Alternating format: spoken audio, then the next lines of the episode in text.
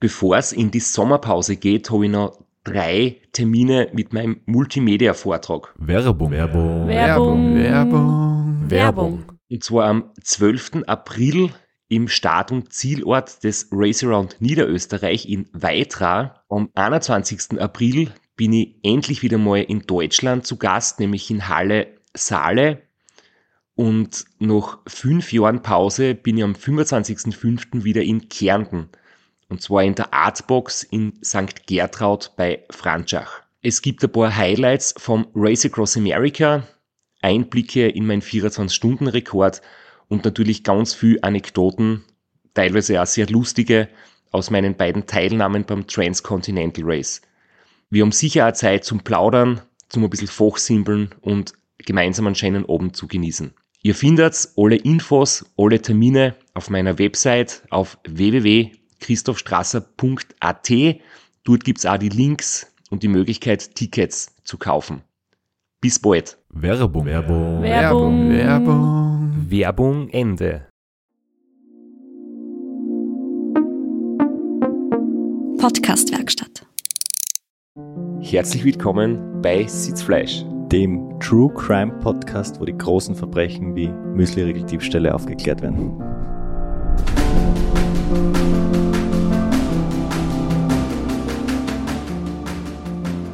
Das war meine persönliche Rache am Radmechaniker.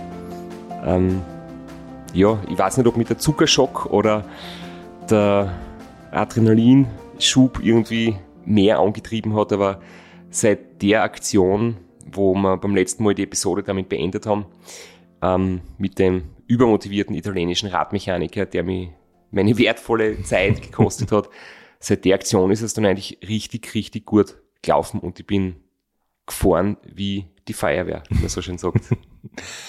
Und man hat es dann auch in der WhatsApp-Gruppe ein bisschen gemerkt, auch so von, von deinen Nachrichten, von, de, von deiner Attitude her, hat ab dem Moment das Rennen so richtig angefangen. Davor ein bisschen einfinden, ein bisschen Rookie-Mistakes, ein bisschen Schlafentzug und ein bisschen Frust und äh, neun Stunden Rückstand. Das, das war alles nicht, nicht ideal. Das, das hat man gemerkt, das hat man auch dir angemerkt. Aber der Moment, auf einmal warst du wie ausgewechselt, 100% fokussiert plötzlich und voll wach und so richtig arge Schlafprobleme gab es dann eigentlich fast bis ins Ziel. Nicht mehr so. Vielleicht sollte man das eh nochmal kurz ähm, zusammenfassen. Jetzt haben wir die Episode begonnen mit deinem großartigen Intro und haben einfach weitergeredet, weil wir im Studio sitzen und, und einfach mehrere Episoden machen. Aber wir sind jetzt circa bei Halbzeit des Transcontinental Race und ähm, ich war zu der Zeit Platz 5. Ähm, der Rückstand war immer noch circa neun Stunden, da hat sich bis dorthin noch nicht wirklich was geändert. Äh, gleich wie beim Checkpoint 2 und ähm, die Spitzenreiter waren weiterhin quasi im Dreierpaket ganz, ganz stark unterwegs mit circa neun Stunden Vorsprung. Ja. Und wie du sagst, es war der zweite Teil des Rennens, was man so vorausschauend jetzt oder vorausblickend schon sagen kann, das ist dann wirklich auch für mich zum Rennen geworden. Und eigentlich war das ja immer so mein Plan. Wie da du plötzlich bist, merkt man auch an deiner schnellen und meines Erachtens frechen Reaktion auf meine Rechenkünste wieder. Das war irgendwo in der Gegend rund um kurz vor Triest. Ja, aber ich frage mich, wie sehr Schlafentzug hast du gelitten? du warst ja zu der Zeit auf deiner Bikepacking-Urlaubsausfahrt, oder? Von Graz nach Barcelona. Hast du auch sehr gelitten unter wenig Schlaf oder mentalen Problemen? Kein Kommentar. Ich habe gerechnet. Bitte an die Regie, wir drücken jetzt auf Play. So, nachdem es gewünscht war, meldet sich der Kraschitzer jetzt auch mal. Ich war ja ein bisschen eingeschüchtert bei so vielen Legenden in der Gruppe, da groß zu Wort zu melden. Aber wenn ich da am Tracker schaue und du jetzt offensichtlich auf Abenteuermodus umgestellt hast und kein Rennen mehr fährst, dann könntest du ein kleines Kaffeetschal äh, beim Schloss Miramare trinken. Da ist ganz schön. Und falls doch Rennen fahren willst, die anderen sind nicht so weit weg. Aber ich würde jetzt nicht mit meinen Rechenkünsten verunsichern, aber 130 Kilometer, wenn du jede Stunde an 500 Meter schneller und weiter fährst als die, hast du das in 26 Stunden eingeholt. Also alles easy. Sind ja gerade erst bei der Halbzeit. Und Schmäh ohne jetzt, ich glaube, am Balkan wird die Navigation leichter und da wird es nicht so große Unterschiede in der Navigation geben, weil es nicht so viele Straßen gibt und nicht so viele Möglichkeiten. Aber bis jetzt schaut es ganz gut aus, was du machst für ein Abenteuer. Hau weiter rein. Ich hänge die ganze Zeit am Tracker und vernachlässige meine Lohnarbeit sträflich. Weil der Flo mödert sie mit großartigem Input. Und ich werde es jetzt probieren. Du hast gesagt, ein halbes kmh schneller, 26 Stunden lang, hole ich nicht 13 Kilometer auf, sondern 130 Kilometer. Ich probiere es einfach und nach, nach 26 Stunden schauen wir. Es könnte mich ja sein, dass man 26 mal 0,5 Kilometer, dass man da nicht auf 130, sondern auf 13 kommt. Aber ist nur die These eines übermüdeten Radfahrers. Ich glaube, du hast sicher recht. Man merkt, der Schmäh rennt und offensichtlich auch bei mir verschwimmt die Zeit. Ich war noch nicht am Bikepacking, ich war, noch, ich war noch im Büro. Ah, du kannst jetzt zum Beispiel ausreden, du hast, du hast mich nur getestet oder du wolltest dann Spaß machen und schauen, ob ich es ob ich's verstehe. Ja, oder ich habe einen Schmäh gemacht oder ich habe mich wirklich komplett verrechnet. Aber lassen wir es offen. Ja, aber an alle da draußen, wer mal verlässliche Informationen braucht, ähm, Florian Kraschitzer ist eine echte Institution, also Hochrechnungen, statistische Auswertungen, äh, Kilometergeschwindigkeiten, Distanzen, Durchschnittsgeschwindigkeiten, da bin ich da, da bin ich da. eine Bank. Ich meine, du hast vielleicht auch gedacht, oder wenn man, wenn man jeden Tag 40 Kilometer fährt, hat man in 10 Tagen dann die 4000 absolviert. Genau. Man merkt eben an, an deiner Reaktion, auch an der Art und Weise, wie du mit dieser falschen Information umgehst, dass du wirklich Blut geleckt hast und, und im Rennmodus bist. Weil äh, so ein Verrechner zum falschen Zeitpunkt äh, hätte auch ganz andere Reaktionen hervorrufen können. Ja, und ich habe dann auch meine, meine Pläne bezüglich Streckenwahl total über den Haufen geworfen. Ähm, wie in der letzten Episode gesagt, ich wollte eigentlich die flochere Variante fahren übers Landesinnere. Ähm, Slowenien, Ljubljana, Zagreb und dann Banja Luka ähm, nach Süden Richtung Sarajevo. Aber dann habe ich mir unterwegs gedacht, durch das, dass ich jetzt bei dem Radlgeschäft war, das war paar Kilometer südlich von dieser Route und außerdem sind die Top 3, die führenden, alle Richtung Küste gefahren. Also in dem Moment, wo ich in der Gegend von Triest war, waren die anderen schon ähm, deutlich in Kroatien drinnen. Also so, dass man sich das einfach vorstellen kann, die Distanz, da war schon echt einiges noch dazwischen. Also, soweit ich das in Erinnerung habe, waren die schon an Krieg vorbei, was du kurz vor Triest. Ja genau, also die waren schon bei, bei der Höheinsel Krieg weiter unten, bin ich noch immer in Triest gewesen, dass man sich da ein bisschen äh, das geografisch vorstellen kann. Und jetzt habe ich gesagt, okay, wenn ich jetzt der Erste und vielleicht einer von wenigen bin, der da die, den Umweg fahren übers Landesinnere, wie wird das für mich mental sein? Wahrscheinlich schwierig, dann habe ich keinen Anhaltspunkt vor mir und bin, wenn irgendwas schief geht, einfach, ja, da ist weit und breit kein anderer Radlfahrer. Man darf sich natürlich eh nicht helfen, aber einfach zu im Ernstfall schauen zu können, man hat vielleicht schlecht Route geplant, man hat ähm, ein Problem irgendwie, wie sind die anderen unterwegs, das hilft dann doch irgendwie. Und jetzt habe ich gesagt, na, ich fahre jetzt auch spontan entschieden die Route über, über Istrien, gleich wie die drei vor mir. Und es hilft mir sicher auch mental, wenn ich sehe, ich komme etwas näher und ich kann mich vielleicht dort an denen orientieren und den, den Vorsprung von ihnen verringern. du hast dann auch so stetig am Vorsprung geknabbert, aber so richtig signifikant kleiner worden ist er noch nicht. Aber plötzlich ist der Robin Gemperle stehen geblieben. Und das sehr, sehr lang. Ja, ich kann mich erinnern, ich bin da wirklich Richtung Rijeka, war ich ziemlich gefordert. Da war es mitten am Tag, es war so früher Nachmittag, es war sehr, sehr warm, weit über 30 Grad. Ähm, stressiger Verkehr, viel los auf der Straße und zu der Zeit habe ich nicht wirklich auf den Tracker schauen können. Aber dann, wie man, wie man quasi ein Stück entlang der Küste gefahren ist und dann kommt links dieser, dieser Anstieg ins Landesinnere, bei Sen, also auf der Höhe von Insel Krück, geht es dann einige hundert Höhenmeter nach oben. Ähm, da habe ich dann wieder mich ein bisschen mit dem Ganzen beschäftigt und habe mal gesehen, dass der Robin Gemperle irgendwo da oben mh, mm, sich nicht mehr bewegt und offensichtlich ähm, Pause macht oder irgendwie Probleme hat oder so. Und da habe ich ja schon gemerkt, dass es doch passieren kann, dass die vor mir, dadurch sie so schnell gestartet sind und wenig geschlafen haben, früher oder später vielleicht Probleme kriegen können. Und äh, vom Ulrich Bartholmös hat man auch schon erfahren, dass er irgendwie mit Knieproblemen kämpft und das hat mir natürlich schon ein bisschen Hoffnung gegeben, dass da vielleicht noch was möglich ist. Jetzt bocke ich ein blödes Ram-Klischee aus.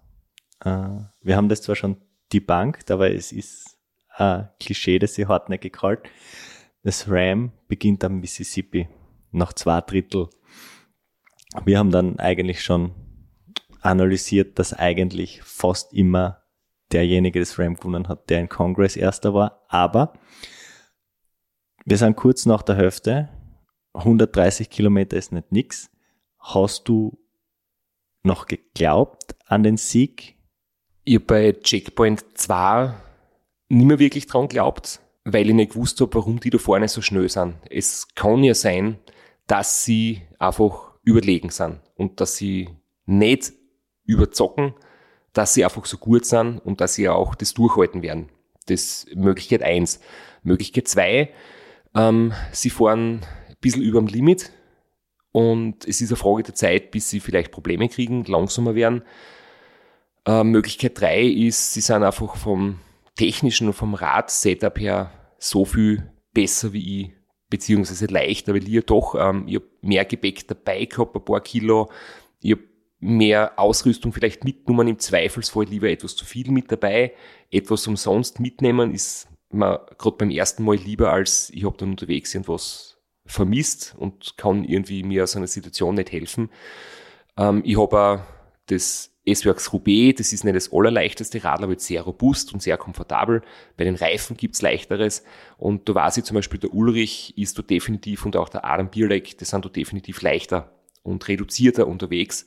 Haben auch die Erfahrung, wissen, auf was sie verzichten können. Und ja, ich habe jetzt schon gewusst, ich bin körperlich fit und wirklich gut drauf und kann in der zweiten Hälfte definitiv mein Tempo halten und vielleicht sogar zulegen. Aber ich habe auch gewusst, wenn sie da vorne nicht irgendwie nachlassen oder eingehen, wäre es aus eigener Kraft wahrscheinlich nicht schaffen. Ich brauche schon irgendwie die, unter Anführungszeichen, Hilfe, dass da vorne vielleicht Probleme auftauchen. So irgendwie meine Sichtweise. Und dann, wie ich halt gesehen habe, Ulrich hat mit dem Knie zu kämpfen, der Robin Gemperle steht offensichtlich und äh, vom Adam Bierleck weiß man nichts, weil er das sehr intelligent macht und nichts veröffentlicht und damit auch den anderen keine Motivation gibt. Jetzt habe ich vom Adam nicht gewusst, wie es ihm geht, aber bei den anderen habe ich gesehen, okay, ich bin da doch noch mit allen Chancen unterwegs. Also zusätzlich zum langsamen Radmechaniker haben dich auch das, das Näherkommen richtig gepusht. Ja, definitiv. Grundsätzlich ist es so, fahren zu sein ist immer am besten. Du hast das ein bisschen ein Sicherheitsgefühl, du hast das Ganze unter Kontrolle. Beim Ram ist es einfach am besten, für mich, wenn ich in Führung bin. Weil wenn du hinten bist und nicht näher kommst und du möchtest aufholen, hast du aber das Gefühl, du musst aufholen. Und wenn es dann wieder mal ein bisschen Boden verlierst oder der vorne dann doch wieder mal eine schnelle Zwischenzeit hat, dann bist du hinten sehr schnell frustriert, wenn du nicht näher kommst. Du bist irgendwie unter Zugzwang. Aber ich glaube, im Endeffekt ist immer der im mentalen Vorteil, der körperlich besser drauf ist. Wenn du vorne der bist, der körperlich besser drauf ist, dann kannst du mit den anderen ein bisschen Katz und Maus spielen. Und wenn du hinten der bist, der besser drauf ist, dann kannst du vorne Druck ausüben, du kommst näher und dann werden sie vielleicht vorne nervös. Und zu der Phase hat es dann noch ausgehört, als ob ich körperlich noch am besten drauf bin. Nur kurz zum Verständnis, wenn wir da jetzt so davon galoppiert sind.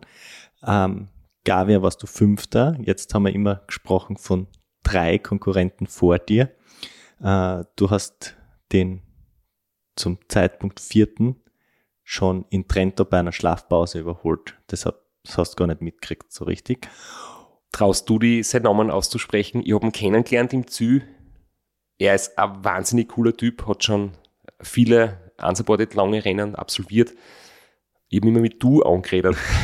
ich ich würde es mich auch nicht trauen, diesen Namen zu äh, verhunzen, sagen wir es lieber nicht. Aber ein auch ein Liebling der TCR Media Crew, der war auf, auf sehr vielen Fotos sagen wir, sein Spitzname ist Jan. Ähm, und er hat einen asiatischen Namen, ich glaube, Jan Sang To. Aber sagen wir Jan zu ihm. äh, er hat dann schlussendlich hat das Rennen nicht ganz beenden können. Aber er war sehr lange Zeit ziemlich weit vorn und im Süden auch noch dabei äh, beim Empfang und bei der Abschlussfeier und ein sehr, sehr guter Mann. Wenn man sich das jetzt nochmal auf der Karten in Erinnerung ruft, wie weit das ist, es ist schon eine mentale Herausforderung von, von Triest nach Krieg, auf die Höhe Krieg, am kroatischen Festland der Küste entlang. Das ist schon richtig, richtig weit, wenn man sich das auf der Karten anschaut. Und du hast die Küstenroute gewählt, weil die anderen dort gefahren sind. Und der erste, der dann die Inlandsroute gewählt hat, war der Pavel auf Platz 5. Und ich glaube, man kann jetzt im Nachhinein sagen, dass seine Route definitiv auch schnell war. Also wahrscheinlich war es wirklich so, dass die sehr ähnlich waren unterm Strich. Ähm, für mich war es halt, wie gesagt, der mentale Aspekt, dass ich gesagt habe, ich möchte halt auf den Fersen der anderen. Werbung. Werbung. Werbung. Werbung. Werbung. Flo, bist du auch schon so aufgeregt, wenn du an den April denkst? Jedenfalls. Äh, wenn du das gleiche meinst wie ich, dann bin ich schon sehr voller freudiger Erwartung. Voriges Jahr haben wir erstmals einen Live-Podcast gehabt und weil das einfach so ein super schöner Abend war, werden wir das wiederholen. Und zwar dieses Mal im Zuge des Neusiedlersee Radmarathons in Mörbisch. Ja, und zwar werden wir uns am Freitag, dem 19.04. im Strandhaus Mörbisch die Ehre geben und mit einem unglaublichen Überraschungsgast äh, einen Live-Podcast aufnehmen. Also allein schon wegen dem Gast bin ich so nervös. Ich hoffe, dass du nicht dich ins Publikum setzt äh, und zuhören willst, aber ich muss sagen, der, der Gast ist wirklich grandios und ich würde sagen, wir huchen einfach einmal, was er zu dem Ganzen sagt. Hallo, Johnny Holand hier. Heute stehe ich natürlich wieder am Start beim Neusiedlersee Radmarathon. Immer ein Highlight des Jahres. Nebenbei bin ich auch live beim Podcast beim Neusiedler Radmarathon. Es wird mich natürlich riesig freuen, wenn ihr live dabei seid und dass wir vielleicht kurz über ein paar Höhepunkte aus meiner Karriere reden können. Sehen wir uns dann. Wer die legendäre Stimme noch nicht erkannt hat, das war Johnny Hogerland, legendärer Fahrradprofi und Pensionsbetreiber in Kärnten. Ja, und noch unter anderem dreimaliger Teilnahme oder Finish bei der Tour de France, jetzt auch im, in der Radmarathon-Szene sehr erfolgreich und sehr umtriebig. Und ja, wir freuen uns sehr, dass wir mit ihm äh, den Abend gestalten können. Und natürlich haben wir auch was zu gewinnen. Und zwar gibt es für zwei Personen jeweils ein Ticket und einen Startplatz für entweder Zeitfahren oder Radmarathon. Zeitfahren ist am Samstag, Radmarathon am Sonntag. Das heißt, es sind zwei Tickets, zwei Startplätze und gewinnen tun die, die folgende Frage richtig beantworten. Wie viele Tage ist Johnny Hogerland bei der Tour de France 2011 im rot-weiß gepunkteten Bergtrikot unterwegs gewesen? Schickt uns eine E-Mail an sitzfleisch.christophstrasser.at. Wir freuen uns auf eure Teilnahme, wir freuen uns auf äh, den Live-Podcast im Strandhaus und vor allem auf unsere Teilnahme, weil wir beide haben auch eine Startnummer und werden Samstag beim Zeitfahren dabei sein. Ja, und werden uns wieder mal mit den Besten der Szene messen. Du wahrscheinlich ein bisschen kompetitiver als ich, aber ich freue mich immer wieder, wenn ich mir aufs Zeitvorrat setzen kann. Heuer bin ich ohne Scheibe am Start, weil du meine Scheibe ja verkauft hast. Vielleicht können wir nur in der Leihgeschäft einfällen. Werbung. Werbung. Werbung. Werbung. Werbung Ende. Mich äh, befinden. Und apropos Route, da habe ich noch eine ganz interessante Geschichte. Ich habe so, ähm, ja, bei diesen Anstiegen von der Küste in Kroatien ins Landesinnere, ähm, ja, mit dem Handy irgendwas aufgenommen und habe gerade das Handy in der Hand gehabt, plötzlich ruft eine Nummer an, die ich nicht kenne. Und normalerweise hätte ich jetzt nicht abgehoben, aber in dem Moment, ich habe gerade den Daumen am Display gehabt, äh, habe ich abgehoben und dann her ist eine ganz aufgeregte Stimme so, ja hallo, du fährst falsch. Und ich habe gesagt, ey bitte, wer ist da, worum geht's, was ist los? Ähm, ja, in Namen möchte ich jetzt nicht sagen, ähm, ich bin der XY und ich schaue beim Transcontinental zu und du fährst falsch. Ich habe gesagt, ja bitte, wieso? Ich kann nicht falsch fahren, es ist freie Routenwahl und ich habe mir die Route gut überlegt. Nein, nein, das passt nicht, weil er ist da in der Gegend oft dort und äh, verbringt viel Zeit dort oder hat ein Wochenendhaus, irgend so ähnliches dort. Und das ist schlecht, wo ich da fahre. Ich muss nach Knien fahren, Richtung Knien, wo der Ulrich ist. Und der Ulrich ist bereits dort und ich muss gleich fahren wie der Ulrich. Und ich habe gesagt, nein, ich muss nicht gleich fahren wie der Ulrich, ähm, weil ich habe mir die Route vom James Hayden, der 2016 diese Route gefahren ist, angeschaut und der hat das Rennen zweimal gewonnen, der kennt sich aus. Und der Adam fährt auch vor mir, habe ich am Tracker gesehen. Und ich fahre jetzt weiter und danke und Wiederschauen. Und der war dann etwas beleidigt, dass ich mir nicht seinen Rat zu Herzen genommen habe, aber einerseits, man darf Hilfe von außen nicht annehmen und auch am Telefon. Und ich habe das dann schon sehr frech gefunden, einfach anzurufen und mir zu erklären, ich war falsch. Das war echt, echt eine ganz seltsame Situation. Wir haben jetzt schon ein paar Mal angekündigt, das war's jetzt eigentlich mit den technischen Gebrechen. Aber auf deinen Notizen habe ich jetzt wieder was gefunden. Du hast dann nochmal Probleme mit der Schaltung gehabt. ähm, richtig, ja. Nur habe ich das Problem da jetzt endlich gelöst, weil das habe ich schon seit dem Checkpoint 1 einige Male gehabt, dass dann der Schalthebel immer wieder Probleme macht und immer wieder anscheinend die Batterie leer wird und dann irgendwann war klar, das kann nicht die Batterie sein, die wird nicht in so kurzer Zeit leer, außer du hast irgendwann einen Kurzschluss oder so. Ähm, und nachdem ich ja schon zwei Reservebatterien gekauft habe, habe ich dann ein weiteres Mal die Batterie getauscht, wiederum leer geworden. Und dann habe ich irgendwann checkt, dass es einfach nur sowas ähnliches wie ein Wackelkontakt sein kann, weil ich habe dann das Batteriefach geöffnet und geschlossen mit der gleichen Batterie und dann hat es wieder funktioniert. Und das Ganze war zwischen fünf bis zehn Stunden hat es funktioniert und dann ist das Problem wiedergekommen. Und ich habe dann einfach mit meinem Taschenmesser, das ich mitgehabt habe, äh, vom Lenkerbandel ein Stück weggeschnitten, dass ich einfach zum Batteriefach ganz leicht hinkomme. Und immer wenn die Schaltung ausgefallen ist, bin ich ganz entspannt stehen geblieben, habe mit einer Münzen das Batteriefach aufgemacht, zugemacht und bin weitergefahren. Und das war das letzte Mal, dass ich das machen oder dass ich auf Fehlersuche gehen habe müssen. Und dann war ich wirklich, war das Rätsel gelöst und ich habe es dann recht schnell beheben können. Also auch dieses Problem hat sich dort quasi langsam aber sicher aufgelöst. Und ich habe da eine Strategie gefunden, ähm, wie das Ganze gut zu handeln ist.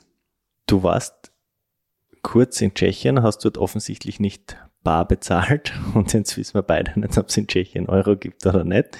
Deswegen passt meine Überleitung nicht ideal, wenn ich sagen wollte, du hast die Eurozone verlassen und bist jetzt in Kroatien und hast hoffentlich nicht den gleichen Fehler gemacht wie ich und hast keine Kuna dabei. Nein, das habe ich schon erzählt gehabt, dass ich für alle Länder, die keinen Euro haben, ähm, Bargeld im Vorfeld bei meiner Bank schon bestellt habe und dabei gehabt habe in, in kleinen Scheinen. Deswegen hast jetzt auch keine Wechselprobleme gehabt bei der Grenzüberfahrt nach Bosnien. Nein, ich habe die Kuna ganz gut brauchen können. Ähm, zum Beispiel einmal habe ich dann angefangen, ähm, mir salzige Sachen zu kaufen, nicht immer nur das Süße, weil er Salz dann doch irgendwie ein ähm, Nährstoff ist, also gerade das Natrium, von dem man nachfüllen sollte in seiner Ernährung. Und ja, Pommes frites Ich dachte, super. Und dann gibt's ja dann in Kroatien so am Straßenrand diese kleinen ähm, Schnellrestaurants oder wie man es halt nennt, wo es irgendwie Cevapcici gibt und, und Grillplatte und mit Eiwa und, und Pommes. Und dann bin ich dort stehen geblieben, weil oben gestanden ist äh, auch to go, die Möglichkeit zu mitnehmen. Und ich habe gesagt, ob sie mir zwei Portionen Pommes machen können zu mitnehmen.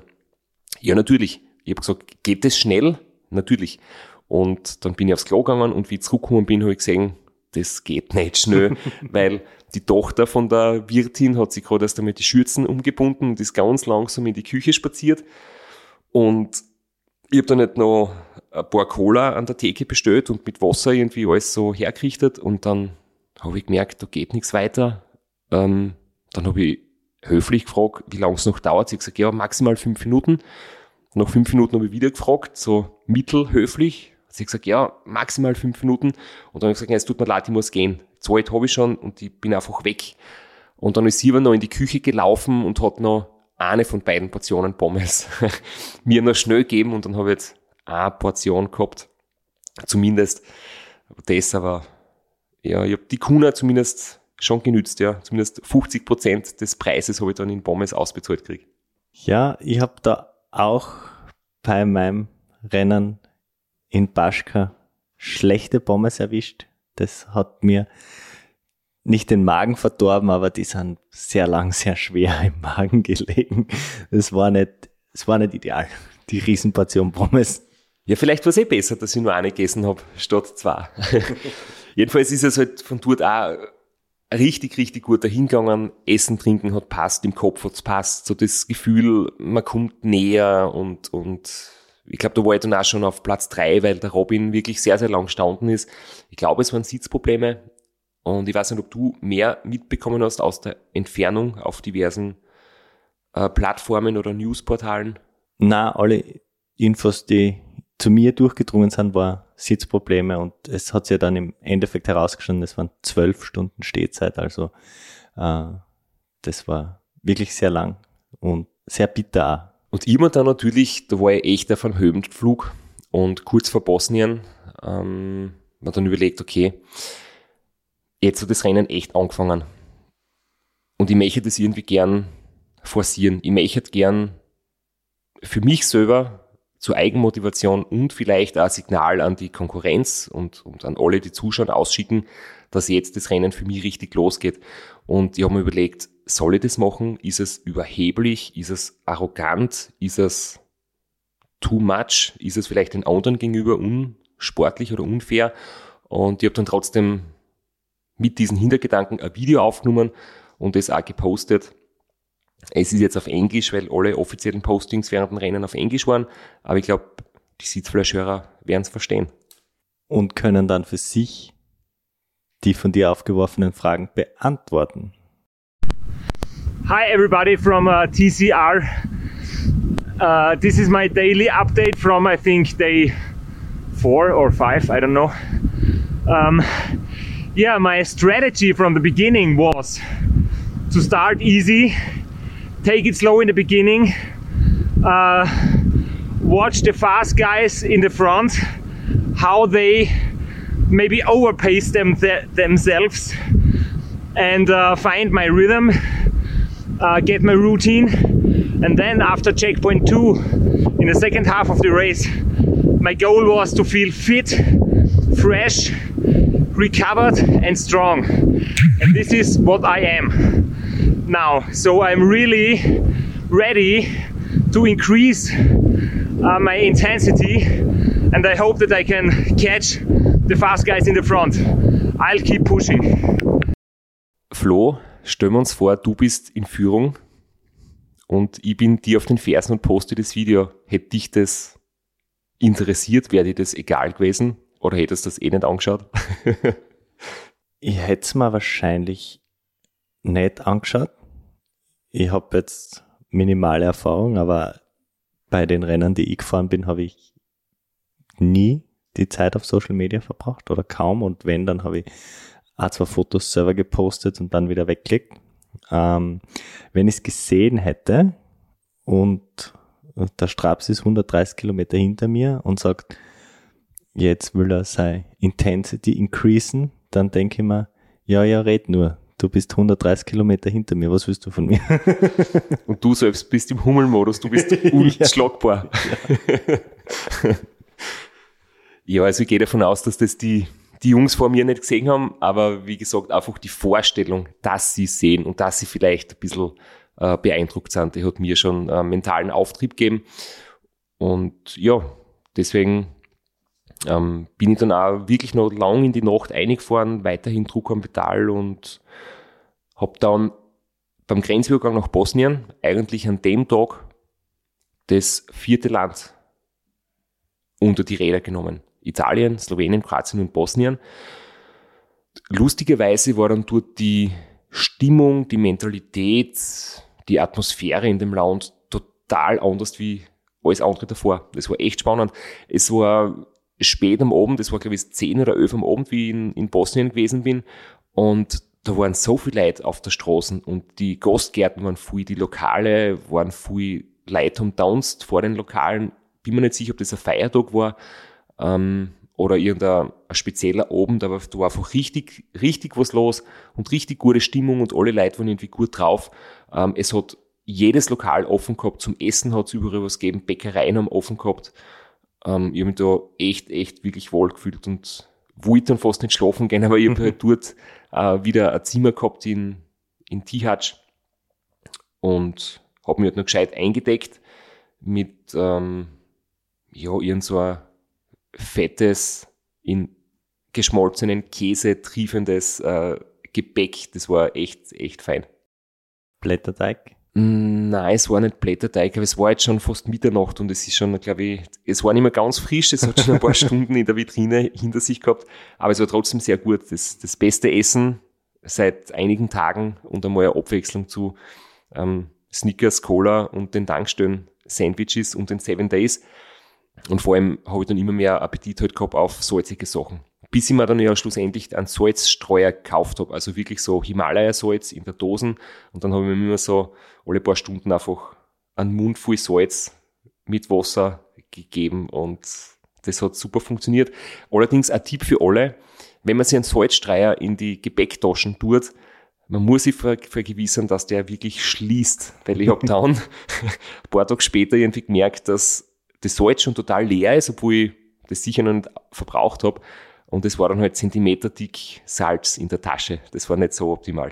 Jetzt habe ich nicht verstanden, wie du das Salz konsumiert hast. Hast du da zuerst äh, die Rückseite deiner Hand abgeleckt, das Salz draufgestreut und dann nochmal abgeleckt, so wie man es lernt mit 14, 15 oder?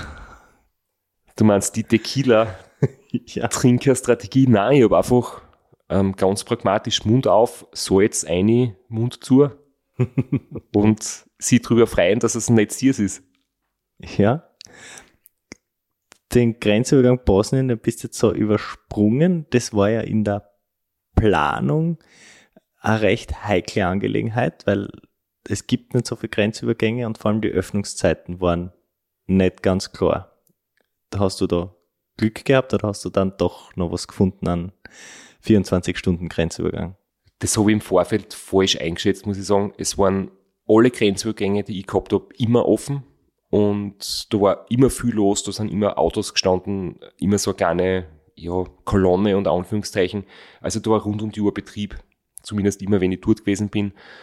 Ähm, es hat einen ganz kleinen Grenzübergang gegeben, aber der war ganz, ganz weit im Süden. Das war kurz vor dem Checkpoint 3, das war wirklich so ein Grenzübergang, der nur für Einheimische ist, auf einem Berg, mit, nur mit einer Schotterstraße. Da habe ich ja im Google und im Internet versucht zu recherchieren, weil das wäre die kürzeste Strecke gewesen. Das war so ähnlich wie die Route, die der Ulrich gefahren ist. Aber der Ulrich ist dann weiter im Süden auch wieder abgebogen und hat einen Haken geschlagen, um auf die gleiche Strecke zu kommen wie ich dann später zum gleichen Grenzübergang. Er ist diesen Berg Grenzübergang nicht gefahren. Sind aber trotzdem viele drüber gefahren, anscheinend hat es funktioniert. Das hätte ich mir nicht getraut.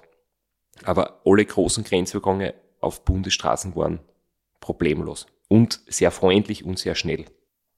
Deine 50-50 Schlafstrategie geht weiter nach dem Einkaufszentrum wieder ein Hotelzimmer.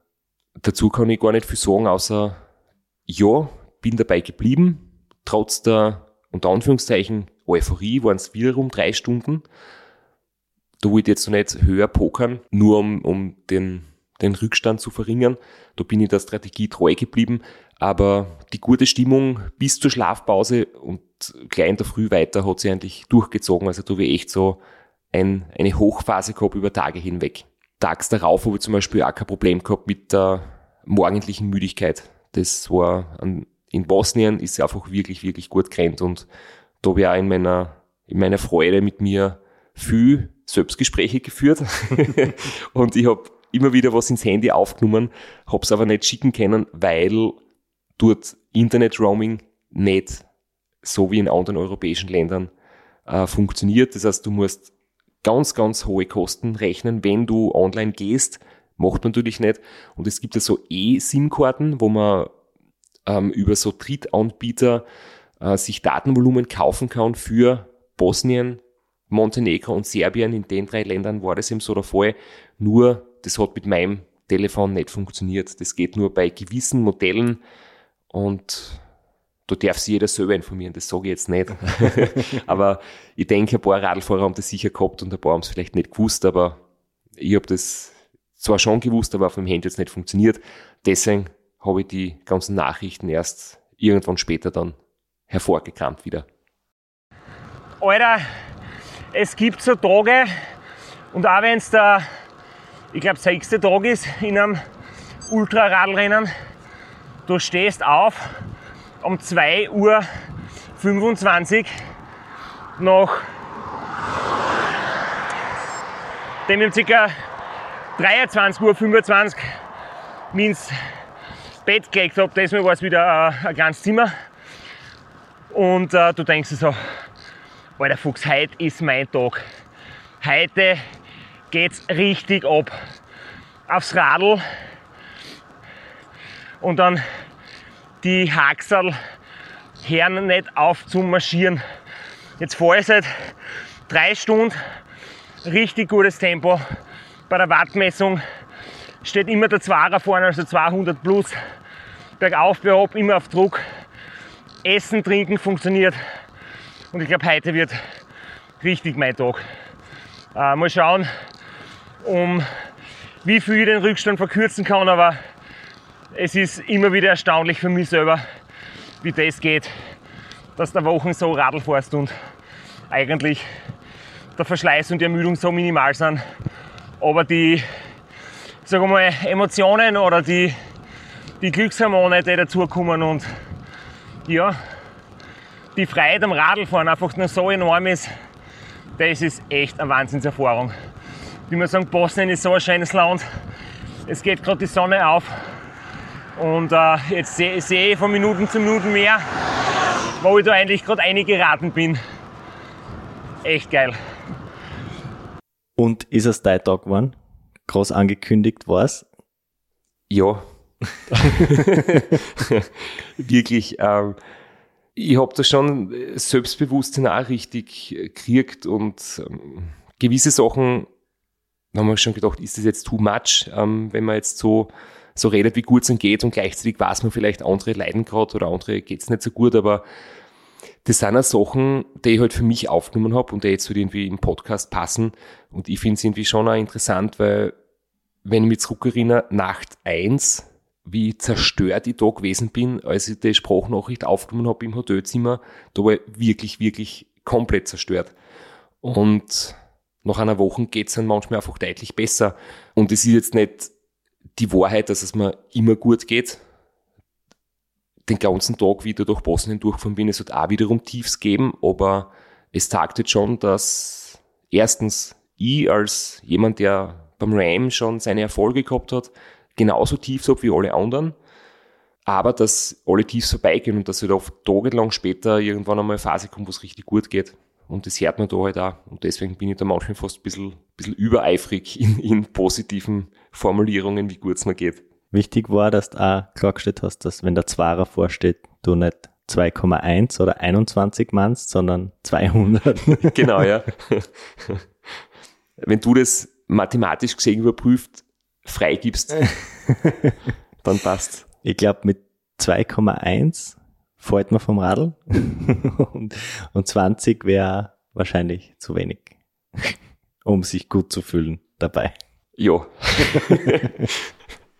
Du hast da gesagt, in, in einem Einspieler, der dem Schneidetisch zum Opfer gefallen ist, heute schüttelt mich keiner ab und wir werden sehen, wie viele ich aufhol. Hast du äh, wieder geschaut auf dem Tracker? Bist du näher gekommen? Also an dem Tag hat wirklich sehr, sehr viel zusammenpasst.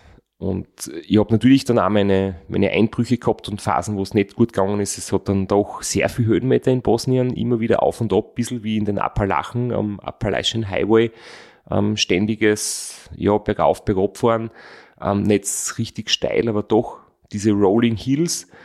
Geregnet hat's, Verkehr war zwischendurch sehr stark und ich habe auch eine Phase gehabt, wo ich dann einmal in einer Tankstelle gestanden bin, ähm, komplett verzweifelt und eigentlich schon mir gedacht habe, jetzt ist Zeit für einen kurzen Powernap.